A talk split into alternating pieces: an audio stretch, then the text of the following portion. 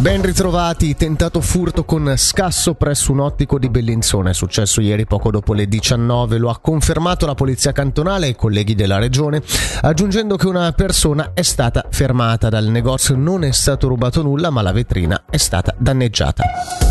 Grigioni italiano, scontro frontale domenica mattina poco dopo le 4.15 a Roveredo.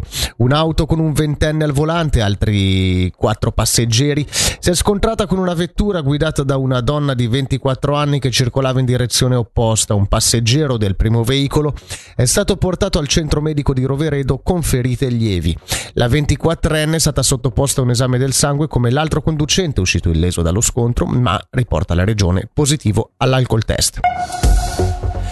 Passiamo al ballottaggio per gli stati. Due senatori per il Ticino saranno Marco Chiesa e Fabio Regazzi, che ieri alle urne hanno superato Alex Farinelli, Greta Ghisin e Amalia Mirante.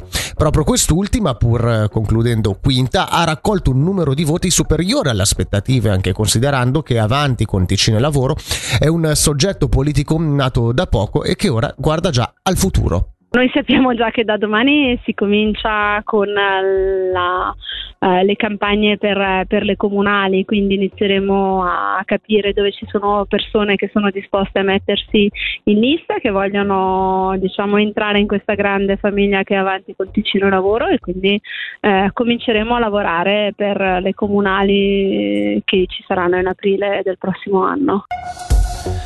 Oltre al ballottaggio si è votato anche a Mendrisio dove la popolazione ha approvato il progetto che prevede la costruzione di uno skate park cittadino. Il sindaco Samuele Cavadini ha espresso soddisfazione ai microfoni di Ticino News aggiungendo che viste le discussioni emerse nel dibattito nel progetto saranno ascoltate tutte le sensibilità. Per la meteo oggi è abbastanza soleggiato, malgrado annuvolamenti a tratti estesi, temperatura minima 4 gradi, massima 13.